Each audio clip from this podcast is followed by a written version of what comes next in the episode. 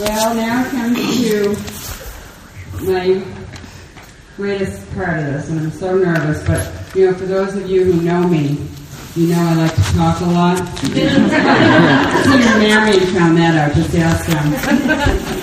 But that's not going to be the case tonight. Um, this is a, a, very meaningful event for me. Um, through listening to Peter speak um, via tapes and what have you over the past couple of years, um, he's had a very strong and profound and positive impact on my sobriety. So it is with the spirit of love and service and deep gratitude that I introduce to you Peter Enns.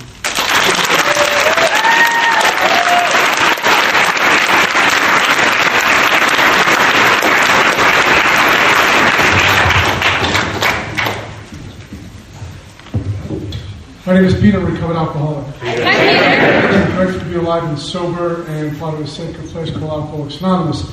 And uh, first things first, thank uh, Kathy and everyone else who put this thing together to have Marion and me here uh, this weekend. It has been uh, really food for the soul for me. Um, usually when I get to do these things, I see the hotel room, the podium, and the airport, and home. And uh, this weekend I got to get out and uh, visit a little bit. Um, I have no idea where I went, but it was spectacular. I live in South Florida. We don't have many mountains. We don't even have a hill in South Florida. But uh, this was spectacular. And for me, um, my sponsor, uh, Mussett, is in Denver. Uh, my grand sponsor, Don P., lived in Aurora. And uh, my sponsor before Mickey was Mark H., and he lived out here with this other fellow, Joe H. So coming here, um, the last time I was here was to do Fellowship in the Spirit, uh, maybe 10 years ago.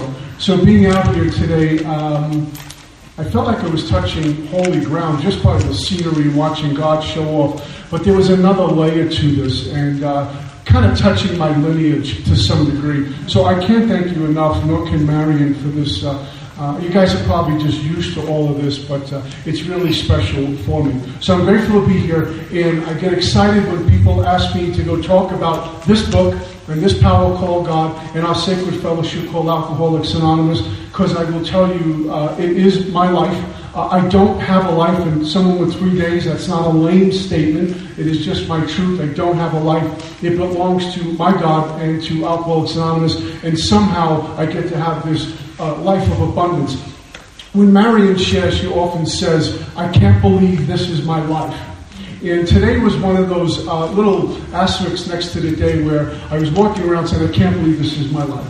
Because there was a time I was living in an abandoned building in lower Manhattan. I had a whole bunch of treatment centers uh, behind me. I knew Alcoholics Anonymous didn't work. I knew my religious community didn't work. I knew the psychiatrist and the psychologist and medication and my family and relationships didn't work. And I really just wanted to die. So I get to do these things pretty often, uh, a whole bunch of weekends, and uh, I get to talk about the solution to what was killing me for so long. The solution to what's killing us. Perhaps if we're sitting here with three days or perhaps even 30 years, and we're just wrestling with ourselves. We're wrestling with our isms, and we're not drinking.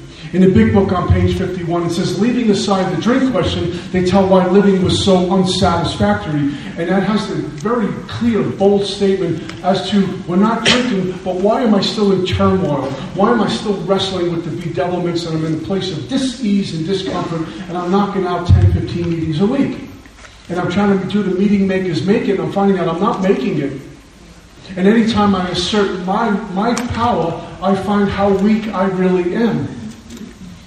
And it took me a while to find out in my own poverty is my greatest strength, is my greatest amount of humility. And the more strength I try to use, I find out how weak I really am. And all it does is separate me from this power called God. But there was a time when I was out there, um, I tried to do everything I can pull myself up by the bootstraps and man up and get this right. And uh, that would last about 10 minutes and I'd be drunk again. So my life was changed a whole bunch. And I really had little to do with it. The only thing I did was show up and ask for help. And that really didn't come from me. That came from the GOD, the gift of desperation that I was given on the day of my last drink. Which was June 23rd, 1988, is the day God separated me from alcohol. I'm here tonight as a recovered alcoholic. And uh, I don't say recovered to be special or different from anyone in this room, and certainly not to ruffle any feathers. But it's the first promise in the big book, and hopefully I can live up to that. My life certainly feels that way. It sounds that way. I walk that way, recovered from a seemingly hopeless state of mind and body. And the great thing is, get recovered from the isms that accompany alcoholism. And all I owe is you and God. My first six months in Alcoholics Anonymous, I was going to meetings, sometimes two meetings a day, and not picking up. And almost six months to the day, almost got drunk again. I was really thirsty. And what I quickly found out is that my meetings, although it might work for some, my meetings, as sacred as they are, and as much as I get to be here, need to be here, and I love being here, it's not going to keep me sober. It's a band aid on an open wound. And I was staying sober during those first six months, truly by the grace of God, as I am tonight. But what I've come to experience that there's a difference between getting the grace of God and experience that power which gives us grace. And one is separateness, and it's an unwarranted gift that our Heavenly Father just gives us, like we would feed our own children without thinking about it.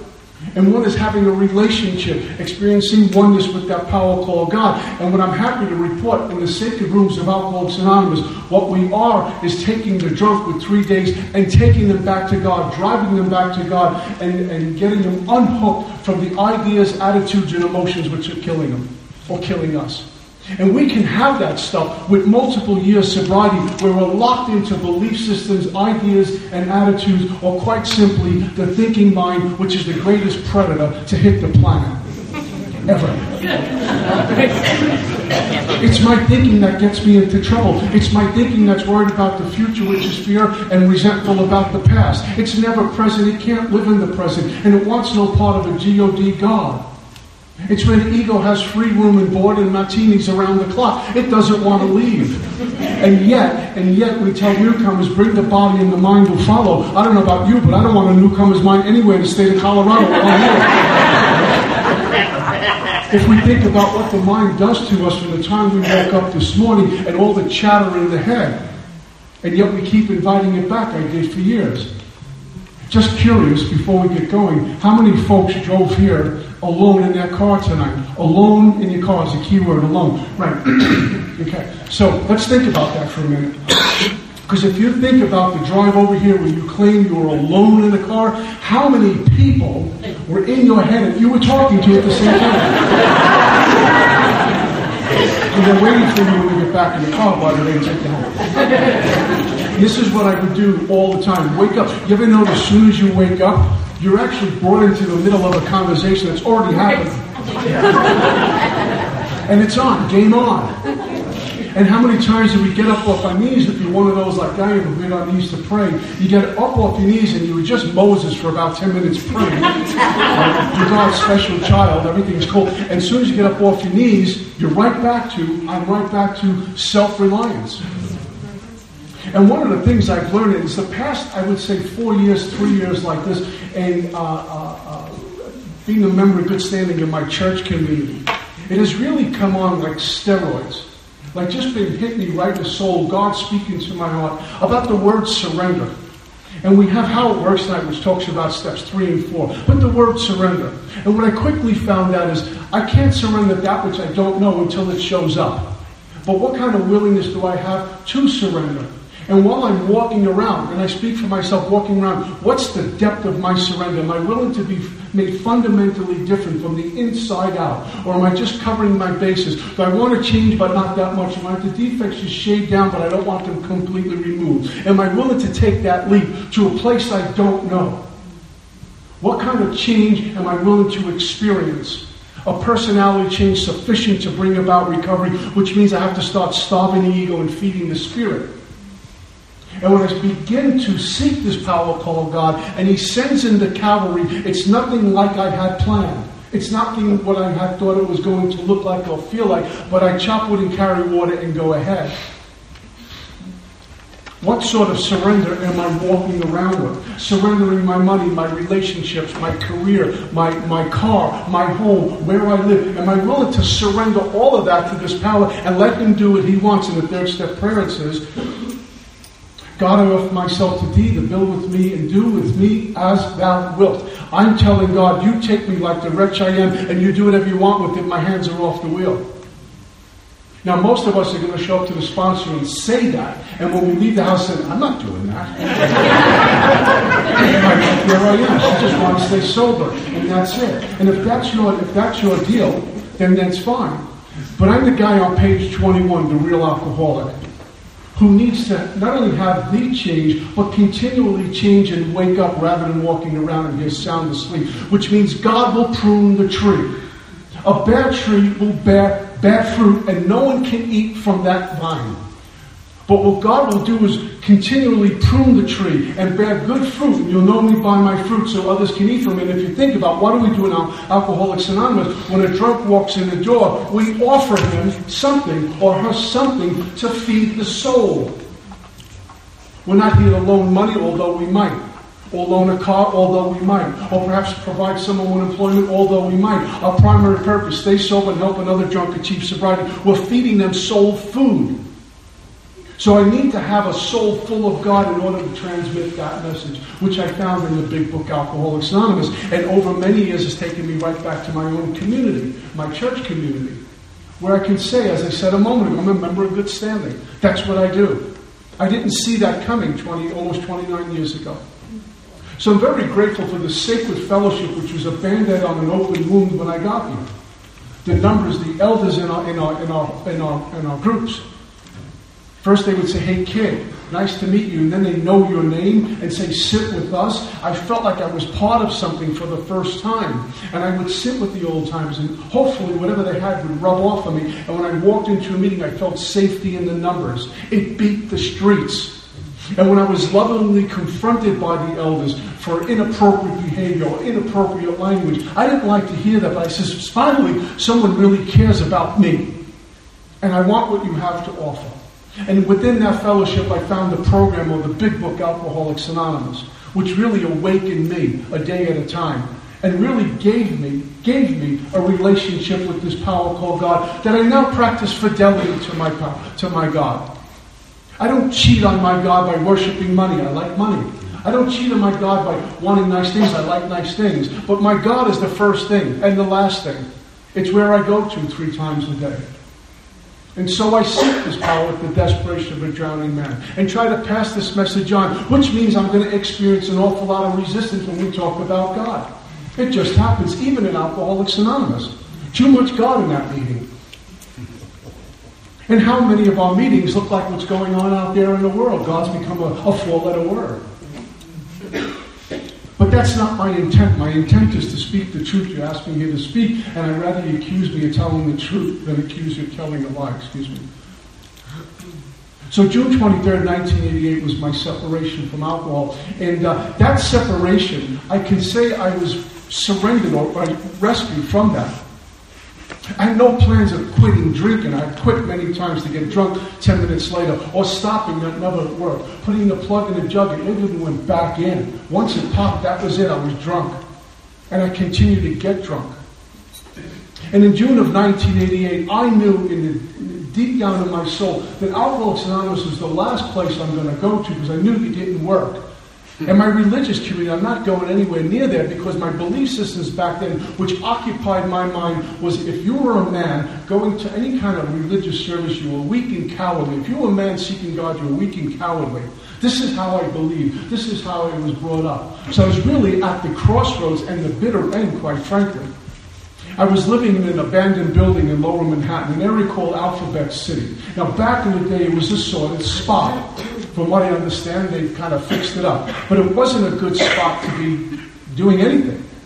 And I found this abandoned building, uh, uh, and I used to live in the back of the hallway, and I used to hide behind this old metal radiator.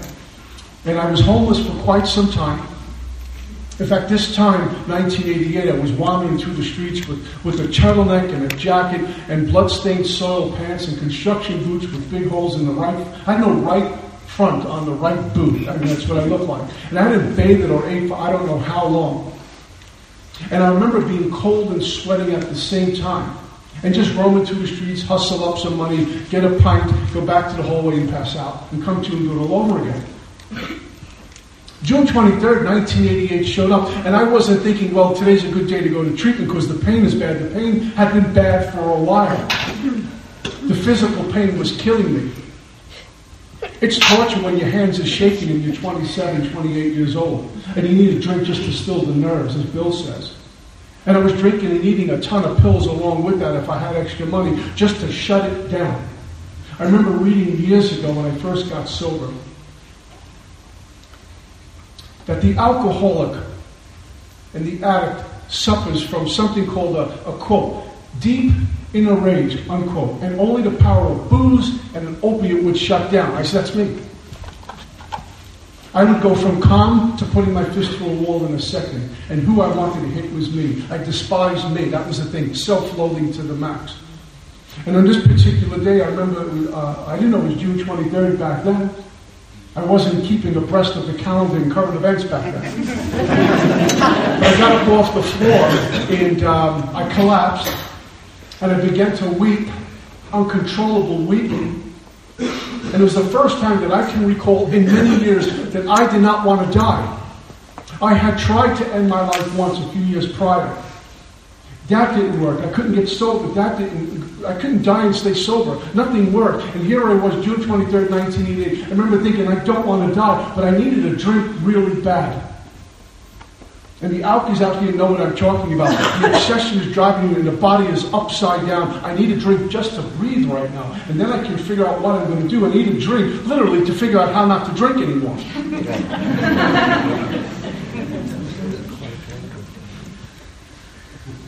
How dark it is before the dawn is what Bill says.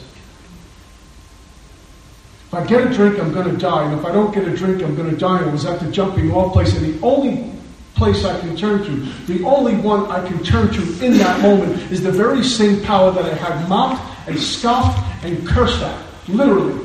And that was his power called God. And if you're out there, please take me from this. I don't want to die with my words. I'll remember this as long as God keeps me on this earth. Take me from this. I don't want to die. It was the most sincere plea I'll probably have for my entire life. And what I have found out is this that even when we're studying our steps, and we need to follow the methodology, and even when we're praying to the seventh, the third step prayer, the seventh step prayer, or the Lord's prayer, my God is more interested in the intent at which I show up to Him rather than quoting scripture in verse. Rather than remembering to be a big book lawyer. What's the intent? And in June 23rd, 1980, the intent, not my plan, was as pure as can be because I didn't want to die and please save my life. And He did.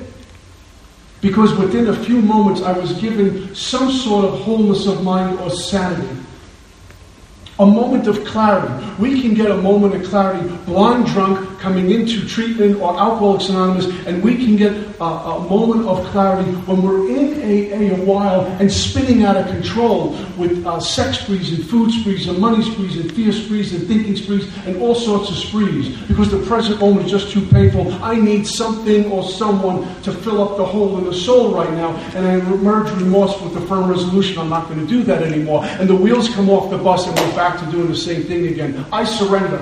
Hmm? God made me very teachable and gave me a force feeding of humility and got my attention. Even now, with a few years sober, and I'm hurting, and something is painful, that thing, there's still a part of me that says, well, don't surrender yet, let's figure it out. and as soon as I get into, I'll, I'll figure this out, what I need to do. I'm back into having a step one problem, and total self reliance. My books of self reliance did not work. Or maybe I get a pocket full of money and say, well, look at this. I got some money. This is great. I got just enough money not to need God anymore.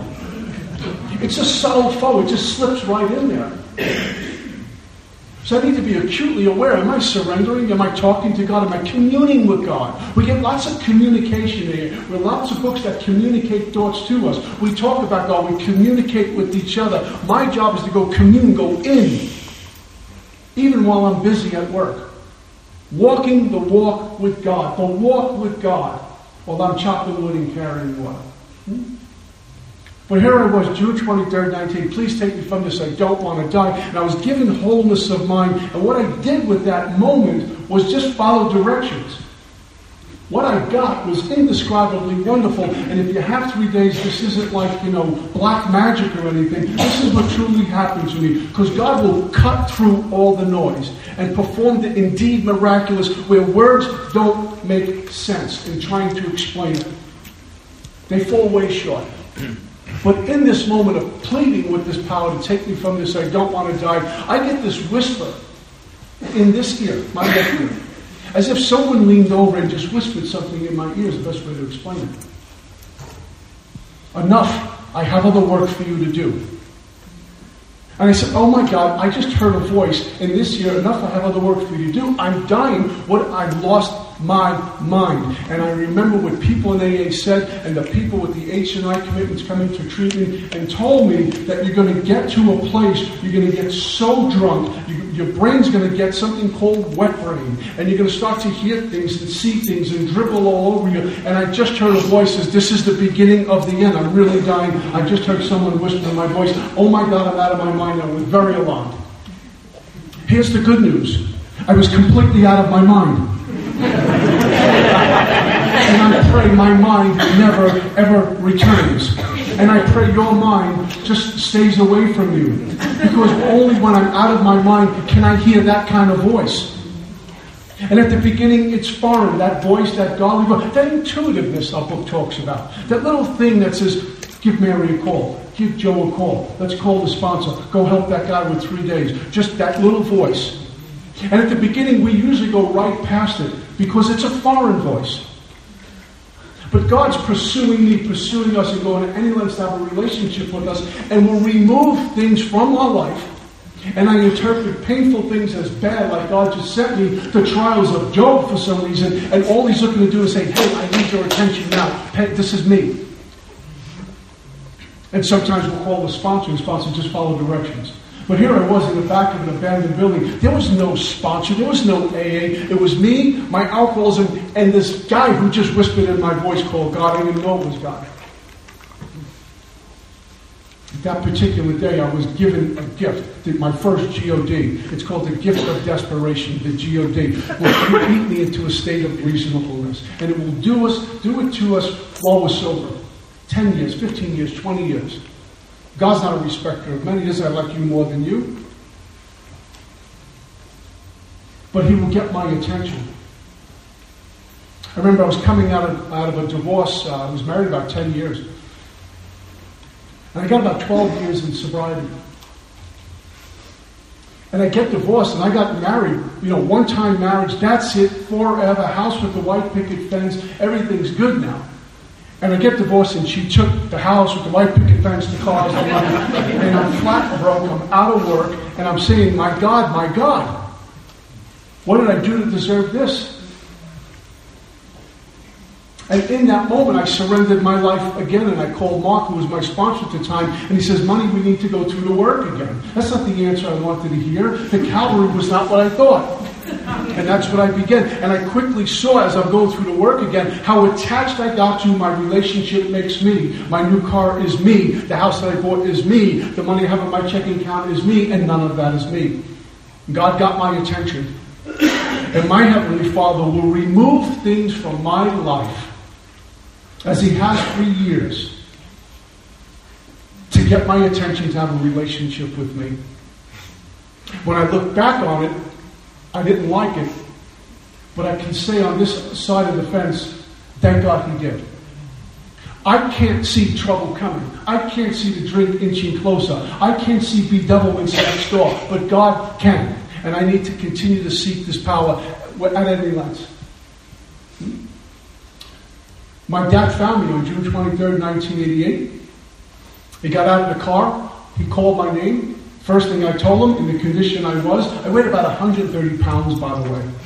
Walking around with hep C, I'm urinating blood, I got blood-stained, filthy clothes I'm dehydrated, I'm dying literally in front of my dad's eyes. I have no idea what that's like to see your firstborn dying of alcohol addiction right in front of you.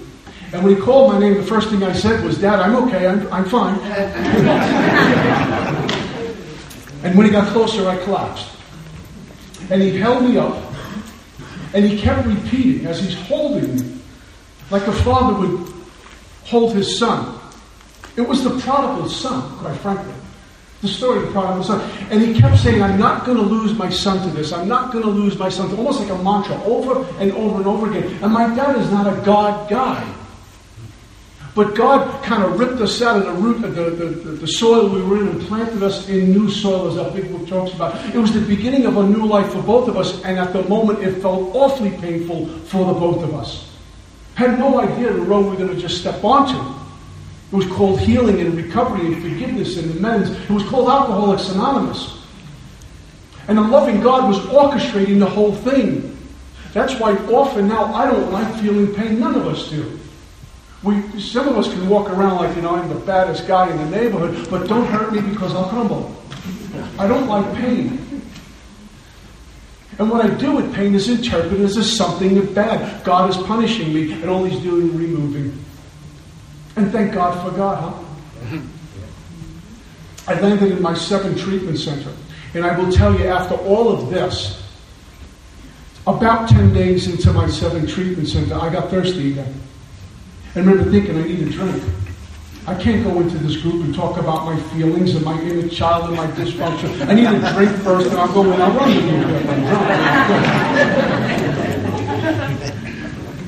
I remember thinking, you know, I don't, I don't even drink to get drunk. At the end, I was drinking to breathe, just to get up off the floor, just to function. I need a drink before I do anything.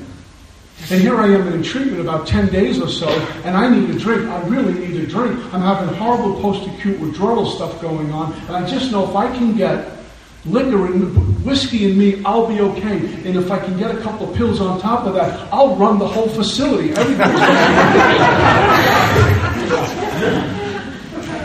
I'm in this business, the treatment center business, for a long time, and I see me and so many of these clients when they show up. And it's kind of like the parent. If you have children and they try to pull a quick one on you, and you think, you know, I did the same thing to my parents. This doesn't work.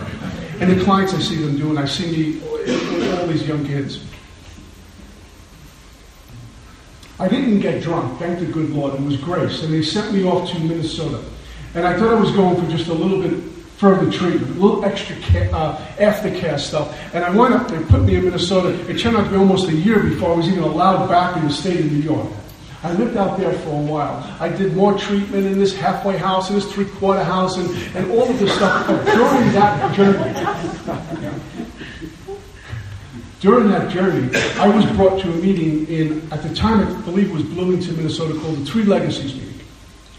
Three Legacies meeting met on a Friday night. There's about three, four hundred people at this meeting, and they were dressed. The greeters were dressed. The coffee maker was dressed. The people at the podium were dressed. And they all had these AA smiles, which kind of made me a little paranoid when I walked in the door. I'm used to walking with different type of folks. These women had jobs, legitimate jobs. The men had careers, and, and they, were, they were just members in good standing of Alcoholics Anonymous. And the literature table was like a mile long, and they were handing me literature and glad you're here. And I just, I, what do I do here? And I sat in the back of the room, but I heard the message. And these good folks invited me into their home. They took me to the diner after the meeting and they fed me they took good care of me. And it was only because I was another drunk. And I saw with my eyes the love of this fellowship, the band aid on an open wound. But I heard a message that was different. I heard a message that was clear, precise, exact, and specific, specific and it came from the big book, Alcoholics Anonymous. Huh?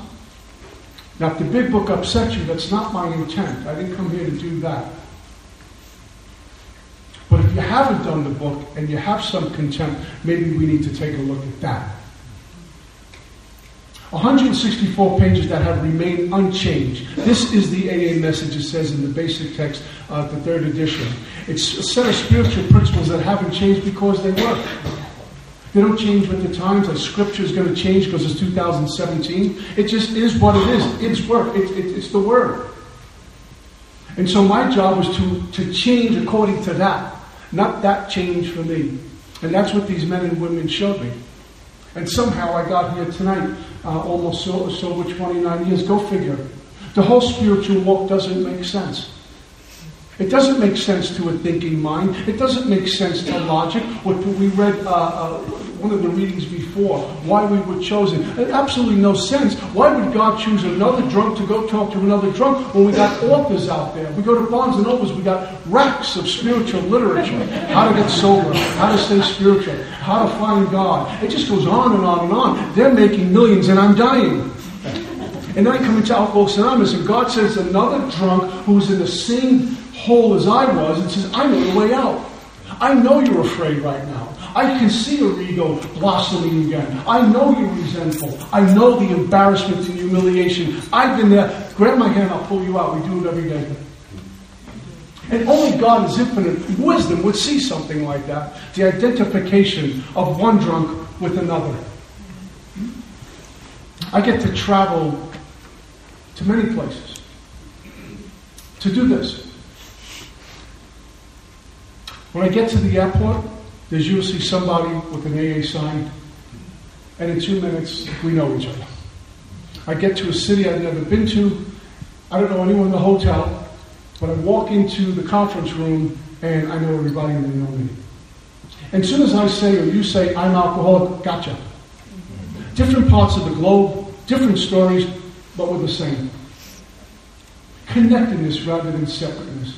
And that is a very special thing that we have in Alcoholics Anonymous. I don't need to be a certain color, be a certain financial bracket to walk through that door. Quite frankly, you know how we get through the. How, how, if anyone wants to know how do you get to speak, someone asked me that earlier. How do you get to speak? What I want to tell them is just completely wreck your life. I love when people tell story say, I loved your story. You mean how I destroyed everything? Okay, good, thanks. This is the only place on the map that I can tell you about the most terrible, awful, disgusting things I've done, and you say, Here's my number, give me a call. so I picked up a drink. Uh, I was 14 years old. Um, my dad was uh, a tough guy, legitimately, the alpha male the street guy from South Brooklyn. If anyone's ever seen The Sopranos, it was written about my dad. I mean, you get the idea. Um, this is what I grew up with. And he thought playing sports, I was a musician, was for sissies, go be a real man. And so we, we didn't get along. I was just so afraid of this guy. My mom was one of us. My mom was alcoholic and addicted to Valium. Uh, institution after institution, suicide attempt after suicide attempt you know, cleaning her up and picking her up and putting her on the couch or trying to get her into bed before dad got home. And this was a daily occurrence. And after a while, when things like that get matter of fact, you realize how sick you really become. Our big book says years of living with an alcoholic will make any child a life neurotic. The whole family's become ill. I didn't know that fact that you would, mom's drunk, you pick her up, put her away. Before dad gets home. Hide the pills, hide the whiskey. You know, you're eight, nine, and ten and doing this. And right before uh, my 14th birthday, or thereabouts, uh, January 1974, my mom finally committed suicide. And uh, my whole life split apart. I was left with this guy who was larger than life. I called him Dad, cunning, baffling, and powerful. I had no idea how to operate around this guy. And in a sense, figuratively speaking, I told God I don't need you anymore. And I was cast into this world of self reliance which meant the external world now began to own me. It was about getting the money, getting the relationship, looking good all the time, sounding good all the time, never show weakness, don't cry, and went on ad infinitum. External conditions, manage them, I'll be okay. And the more I managed them, I was not okay. But that's what you do. And at 14, and my friends are drinking, the older guys are drinking Colt 45 beer, hanging out on the street corner. When I was growing up in Brooklyn, New York, where I'm from originally, you had to belong to a group of guys, a crew. We hung out in schoolyards, we hung out on corners, and we drank. The older guys drank. They were like 16 and 17. They were men to me. And Colt 45 beer was making its rounds, and I took a few pops. Nothing happened. I took a few more pops and a few more, and something indescribably wonderful began to happen to me. I started to feel good. I started to feel nice. I was finally breathing again. I never experienced that kind of comfort. There were a lot of demons I was wrestling with the shame and embarrassment of being the only kid in the neighborhood whose mom committed suicide. I couldn't tell everyone how I disliked my dad so much we don't get along. I certainly could tell anyone like ages 8 to 10 I was being sexually molested. Who do you talk to? But then I got drunk on this one Saturday night, my first drunk. And all of that was removed. Bill says it best. Three words. I have arrived. I showed up. My friends became the greatest guys. The girls got prettier. I got taller and better looking. Like it's part of life at last. It was a great thing. Don't pull the plug on this. Because a little after midnight, they started to leave. And I'm 14, mind you, I'm going, don't end. Don't spoil this. It's the first time I feel okay. Nothing hurts right now. I don't get, and I'm, I'm, again, I'm not trying to split the room. I don't get some of the information we give some of our newcomers. Hey, live life on life's terms. I just described how I try to do life on life's terms. That doesn't change because I'm sober a few years. Life on life's terms, I need a double vodka just to get out the door. And I need more external stuff. I need more stuff to do life on life's terms because for me as an alcoholic, life hurts, it's painful. I have an ego, I'm hypersensitive, I'm fear based, insecure. I got this predator called the mind who's just looking to snatch me up at any minute and hijack me. Life hurts. Maybe you can identify with this. I walk in, I have a suit on. Maybe someone says, nice suit. Giving me a compliment, my mind goes, what do you mean by that? I look okay, you sure? Because he just said nice. I like the tone in which he addressed it. And you know what? I'll go home around 2 o'clock and morning, wake up and go, what the hell does he mean by that?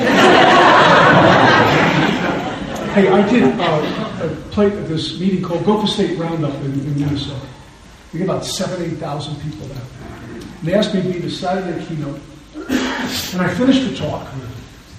And the line went forever. The line, line went back to St. Paul. People were that gracious. The next meeting was starting at 10 o'clock. They had to push us outside. Everyone was so cordial and friendly. Great talk. We love you. Please come back. Just wonderful. We're going to dinner after the meeting.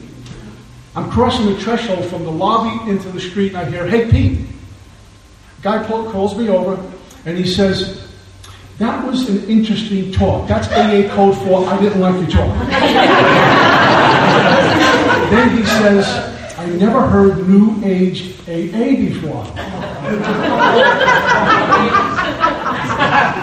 Someone else is walking a room, I, I don't know what that means. Okay, so I leave. Dinner, up to my hotel room, the plane back home to New Jersey, and for the next two weeks, I got this guy attached to my hip. What did he mean by that? I discounted all the wonderful comments, and that guy followed me for two weeks. And I kept thinking, I got to get back there next year and change the entire talk to please this one guy.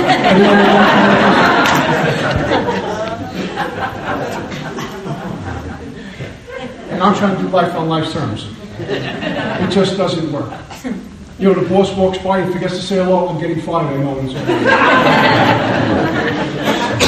I, had this young fellow was sponsoring, and uh, we saw him about a year, met the AA girlfriend, and they're in love. She loves him, he loves her, and all this stuff. And he called me one day, he was really dejected. He says, I, I think she found somebody else. I says, why? He said, well, I wanted to make love last night, and she fell asleep on me. And I said, We'll call him Joe. Joe, you've been telling me you've been making love to this woman every single day for the last two months. The poor girl was tired. but as an alcoholic, he said one night, it's it, it's over. I identify with that guy. Where was? I was getting drunk somewhere.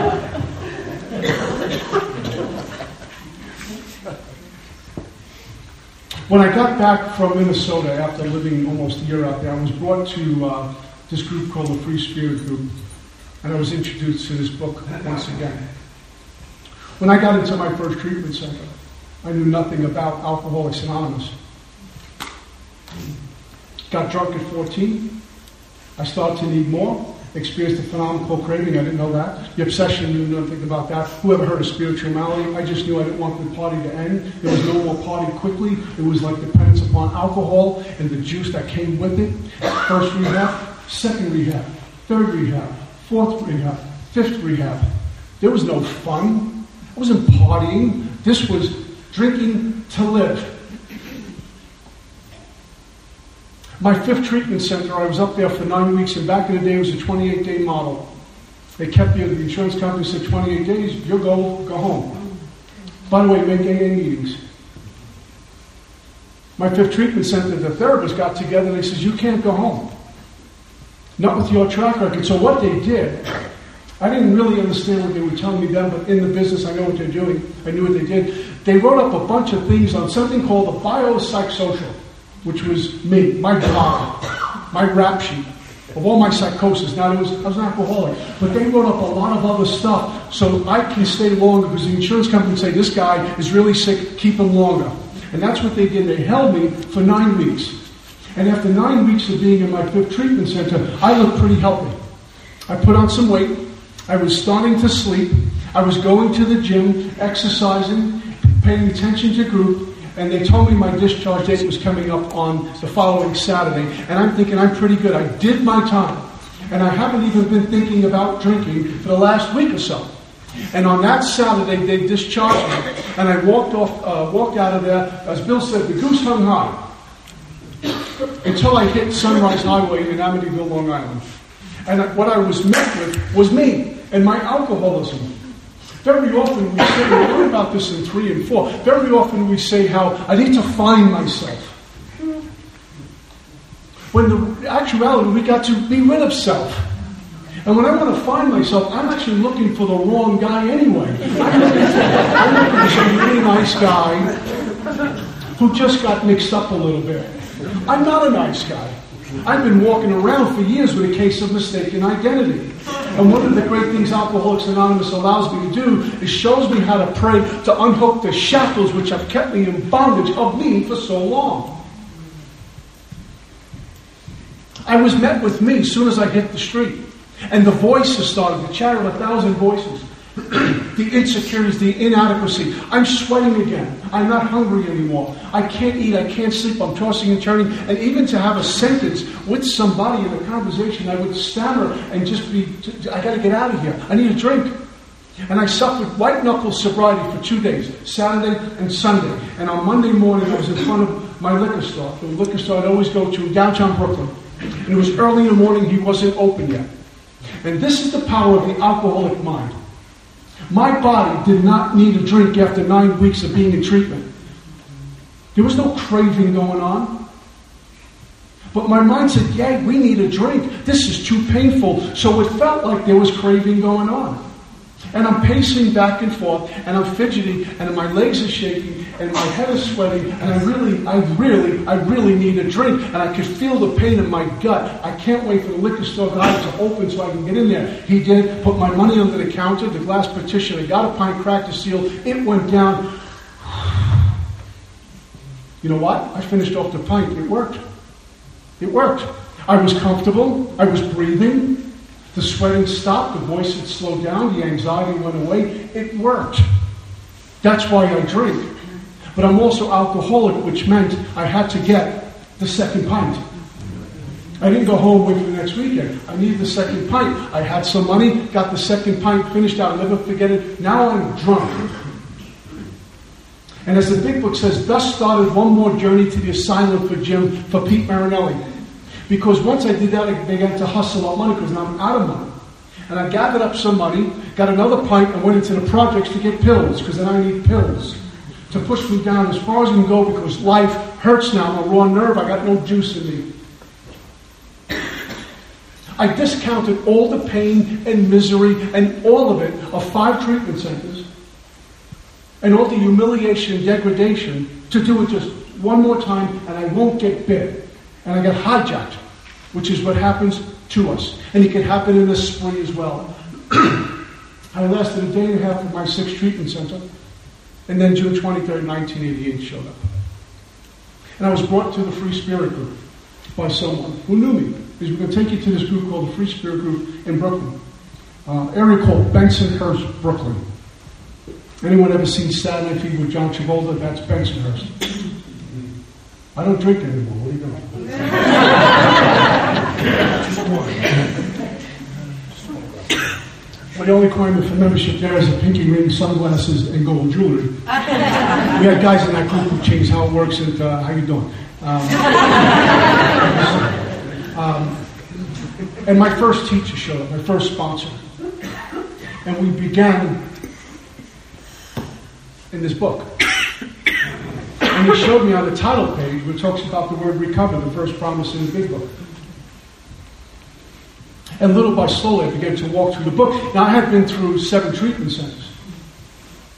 And I sat in a lot of the groups, but I really didn't know what I suffered from. I knew once I drink, I can't stop, but why do we keep returning to that which is killing me? Why do we keep doing that while we're sober, returning to that which is killing us? Because the mind still owns me. It uses me.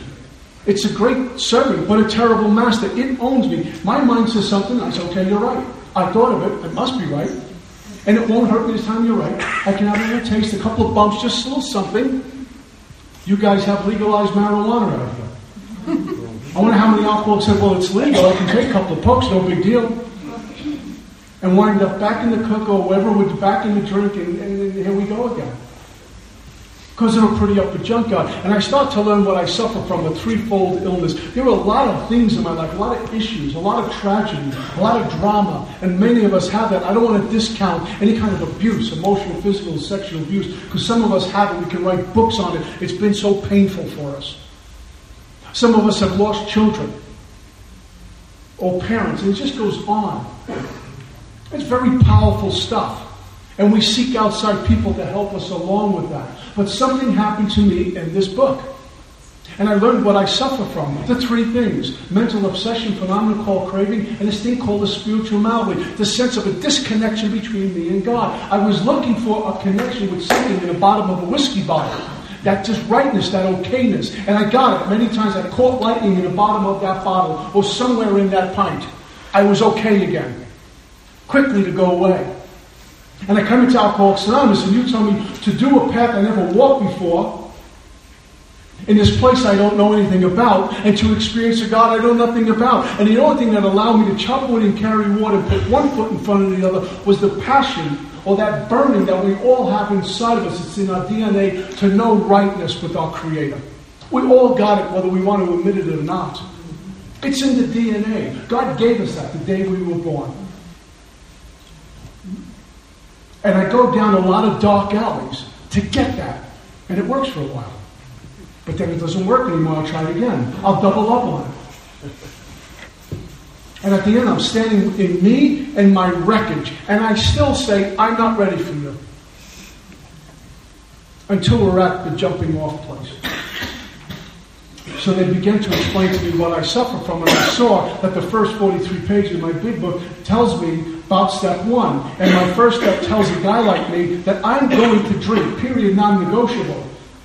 My illness doesn't care. I get to do this and I'm sober a few years and I sponsor a bunch of men. It doesn't care. It's not interested in that. It's got one goal hijack me. And it'll start with different things showing up and little by slowly getting away from this power which keeps me sober. That's called current unmanageability. It's all over page 52 in the bedevilments. What's that currently look like? Hmm? I get up at 7 in the morning, perhaps, and go to bed 11 o'clock at night. And I spend some time in the morning with God. I spend some time at night with God. The rest of the day, how much time am I spending with God? I'm in self reliance. Just going out there and bouncing around like a ball in a pinball machine. Or am I spending time with God? Any relationship, you need to spend time with that person. Share transparency, that relationship to, to, to, to flourish. And when somebody's not listening to you or not spending time with you, you start to lose interest and get away. When I don't spend time with God, He's very interested in me, but I'm not interested anymore. So I learned about that. Step one tells me I'm drinking. And the unmanageability, essence of that in the step one is that I'm going to drink, and I don't even know what the day looks like when it shows up, but fine, I'm drunk again. Just like that. Because the same way I go forwards through the steps, I will go backwards through the steps. Prayer meditations out the window. I'm praying in the car on the way to work. I don't even care about people I sponsor. I, I have a sponsor name only defects of character, running the show, turning it over. What for? I'm God. As long as I got money, I'm good. As long as everyone thinks I'm okay, I'm good. Insane thoughts, here comes spreezing and I'm drunk. Sometimes quickly, sometimes slowly. And step two is appointed to the solution for me that I will get to this place of sanity, wholeness of mind, truth, or God. And in that place, my mind's not telling me to drink because of my spiritual condition. I'm working out in the spiritual gym. and I get spiritual muscles. And when that stuff happens, I transcend all of this. Not AA, but I transcend all of this. This thing that I do called life. And we enter the world of the spirit. That mind is not telling me a drink looks good. I've done a bunch of 12 step calls. The drink never looked good. I'm not running away from not running to a place in the position of neutrality, safe, and protected. Hmm? My mind's not telling me to drink, there's none going in my body, which means there's no craving going on. And it all hinges, hinges, and it's a delicate relationship, God.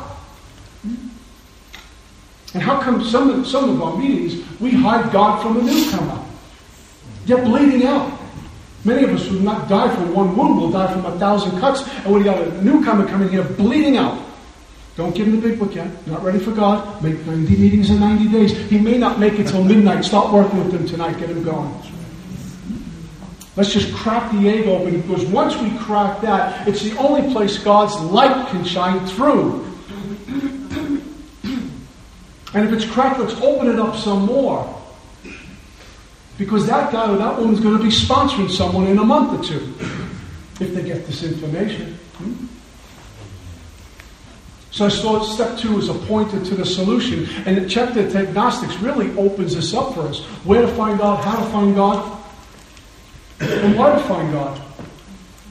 I'm looking out there, I'm looking in relation, I'm looking in money, I'm looking in pomp, prestige, property, all of that stuff, and all I had to do was go in the inward journey. Oh, who thought of that one? That the great reality is here, that God walks with you, and the drunk on the bridge tonight has just as much God in him or her as we got here tonight just not connected yet. Their God is a whiskey bottle. But they might be moving close and be able to sponsor me. They might be my sponsor in a couple of months. So I hold on to my chair tightly. Huh? And then we get to how it works. And I don't know how many meetings you've been to where somebody says, I don't know how it works, but I know it does. I want to scream out page 58 says how it works.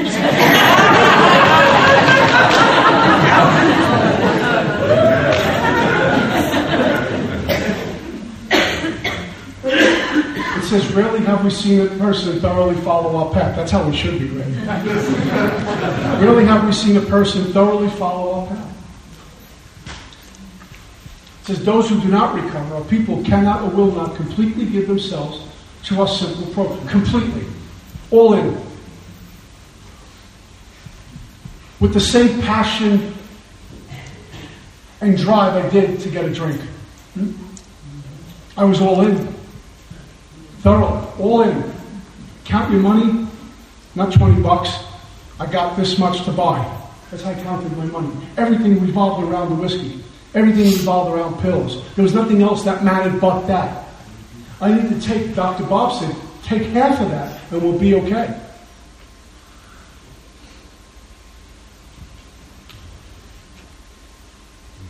I get to the third step with my sponsor. And I'm about to do this third step prayer.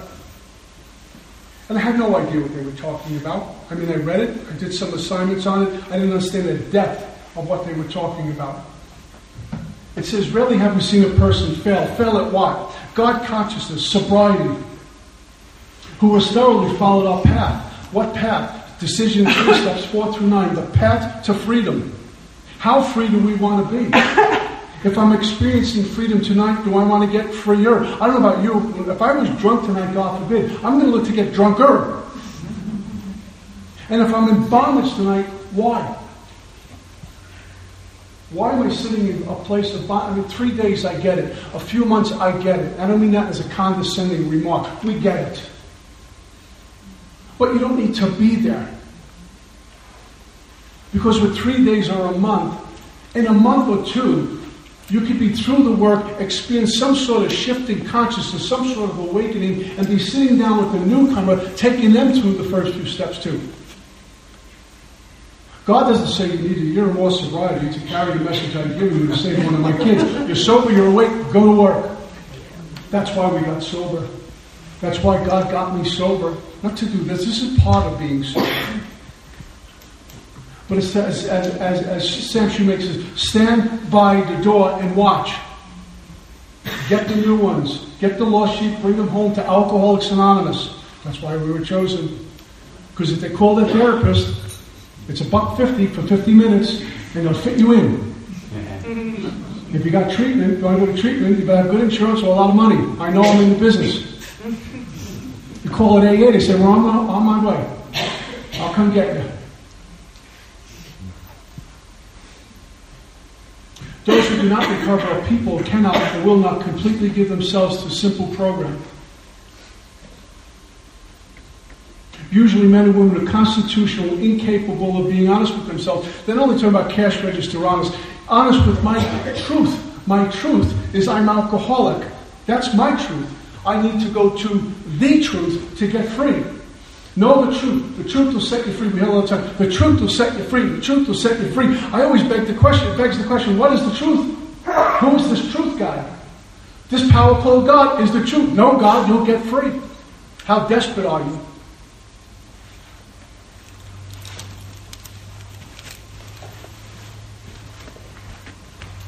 It says they're naturally capable of grasping and developing a manner of living which demands rigorous honesty. It's a command. Their chances are less than average. There are those who suffer from grave emotional mental disorders, but many of them do have the capacity to be honest. Um, what's my grave emotional mental disorder? I thought I didn't have any. When I got sober, my, my sponsor asked me that question. I thought it was for people who had, you know, some sort of psych condition those poor unfortunates as I kind of look down. And my sponsor says, You have a grave emotional mental disorder. You're alcoholic. and you will continue to go back to that which is killing you, even though you don't want to. You continue to destroy your life. That's a grave emotional mental disorder. And no power within you is going to get that. Only the power can get you free. Huh? The capacity to be honest get an eight ounce glass of water and you put it on this, on this podium and come back next year, that water is kind of soiled now. You can't drink it. It's dirty, it's murky. The canister, the glass, is fine just a year older. And the process of recovery is about pouring out or emptying out and refilling. The process of recovery is about subtraction, never addition. So I need to remove, and that's what they're talking about. We have the capacity to be filled with this power called God, capacity to be filled with recovery and get recovered. We just have to empty out all the stuff that's in the way. It's 4 through 9. Selfish, self-centered. They say, that is the root of my troubles. I'm driven by a hundred forms of fear, self-delusion, self-seeking. It's all about me. Even when I'm being kind, it's about me. Let's not talk about me. Let's talk about you. What do you think of me? It's how I operate.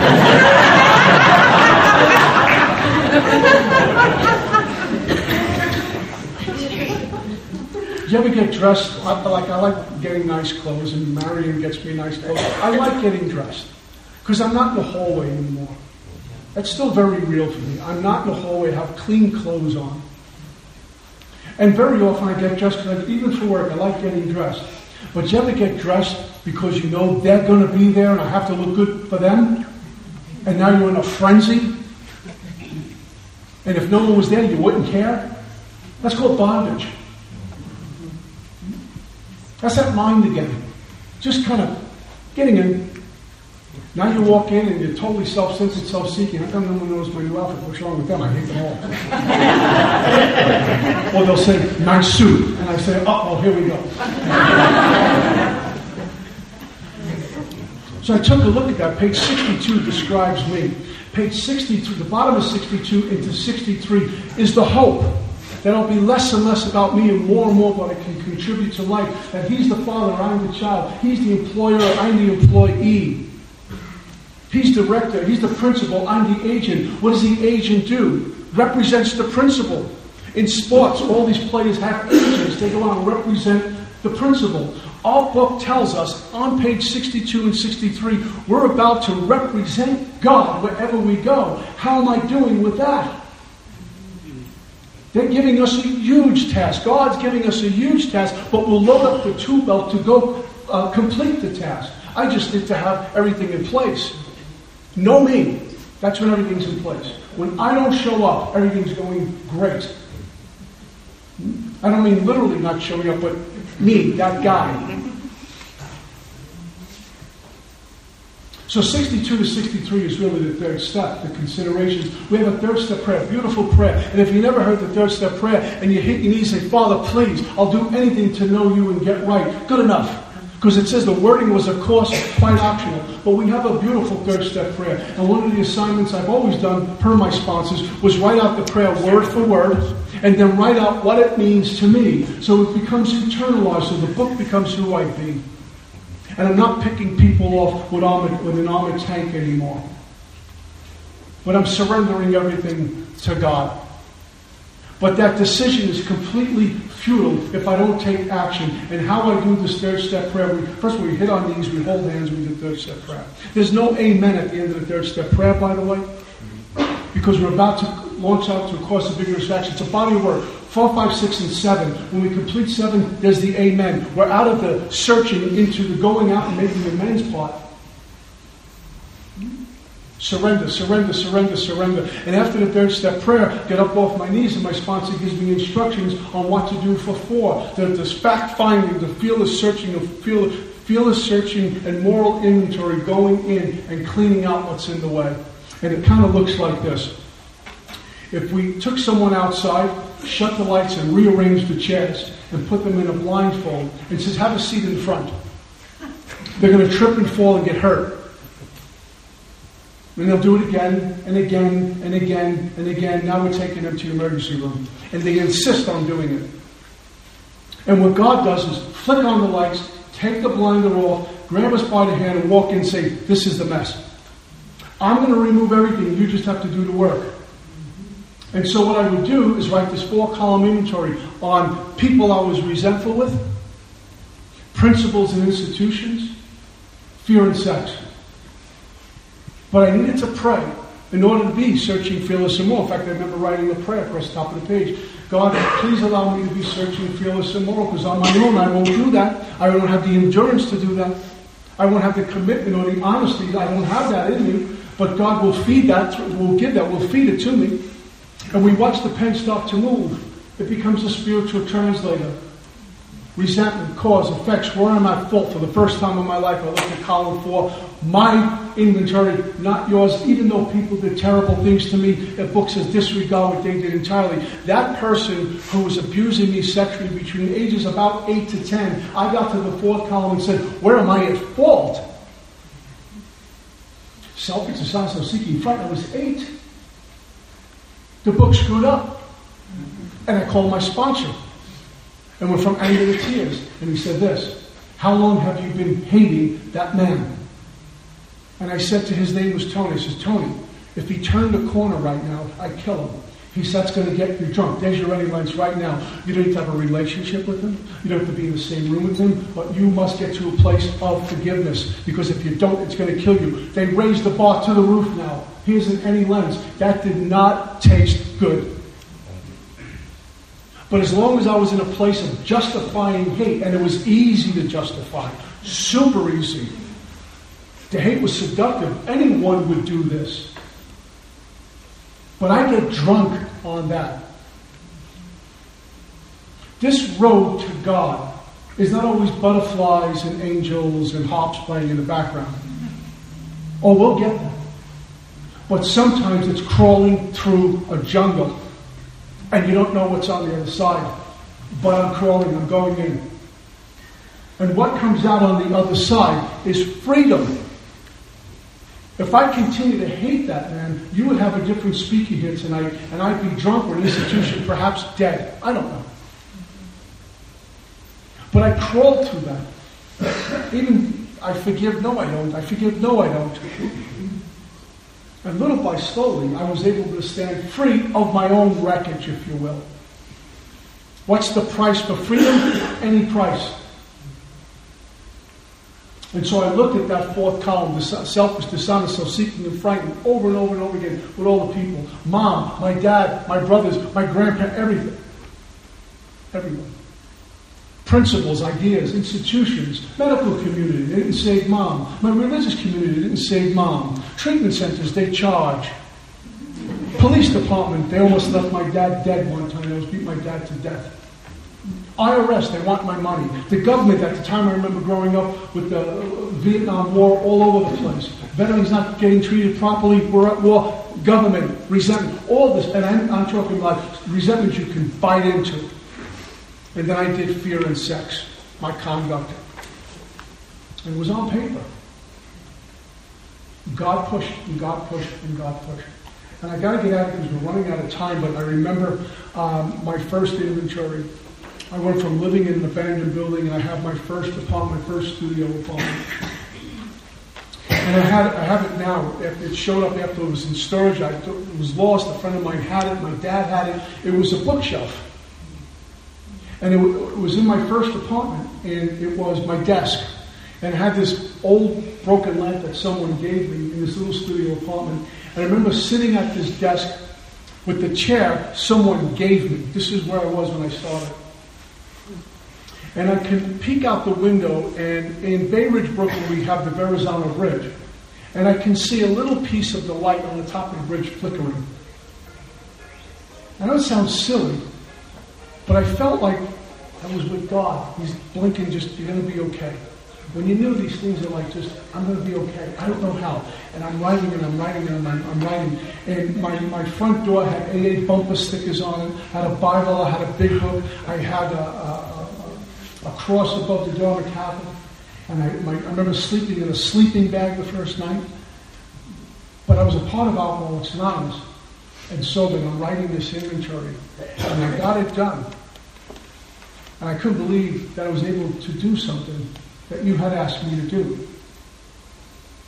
And when I look back on that inventory, my first inventory, I was experiencing freedom in the writing.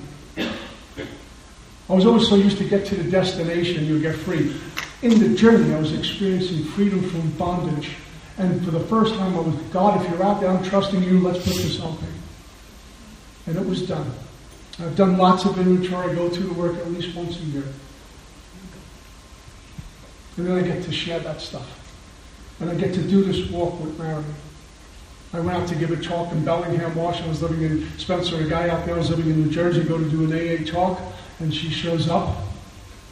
And my life changed again. We were friends, and now we're engaged to be married. My dad loves her, and he hates everybody, so this is. and I get to share this with, with all of you so I'm blessed. And in closing, I will say this. When we meditate sometimes, as Marion says, God will put his, uh, talk to your heart, put something on your heart. And the only thing God wants is our soul, which is everything. And I gave God my soul, and He gave me a life. He gave me a life, and He gave me purpose. I gave him my drunkenness, he gave me sobriety. I gave him my sin- sinfulness, he gave me forgiveness. And God gave me Alcoholics Anonymous. So I always hope to pass this on with the same love and gratitude that you give to me every time I walk in the door of the sacred rooms called Alcoholics Anonymous. Thank you for just a great time out here in Colorado. God bless. That's all I got. Peace.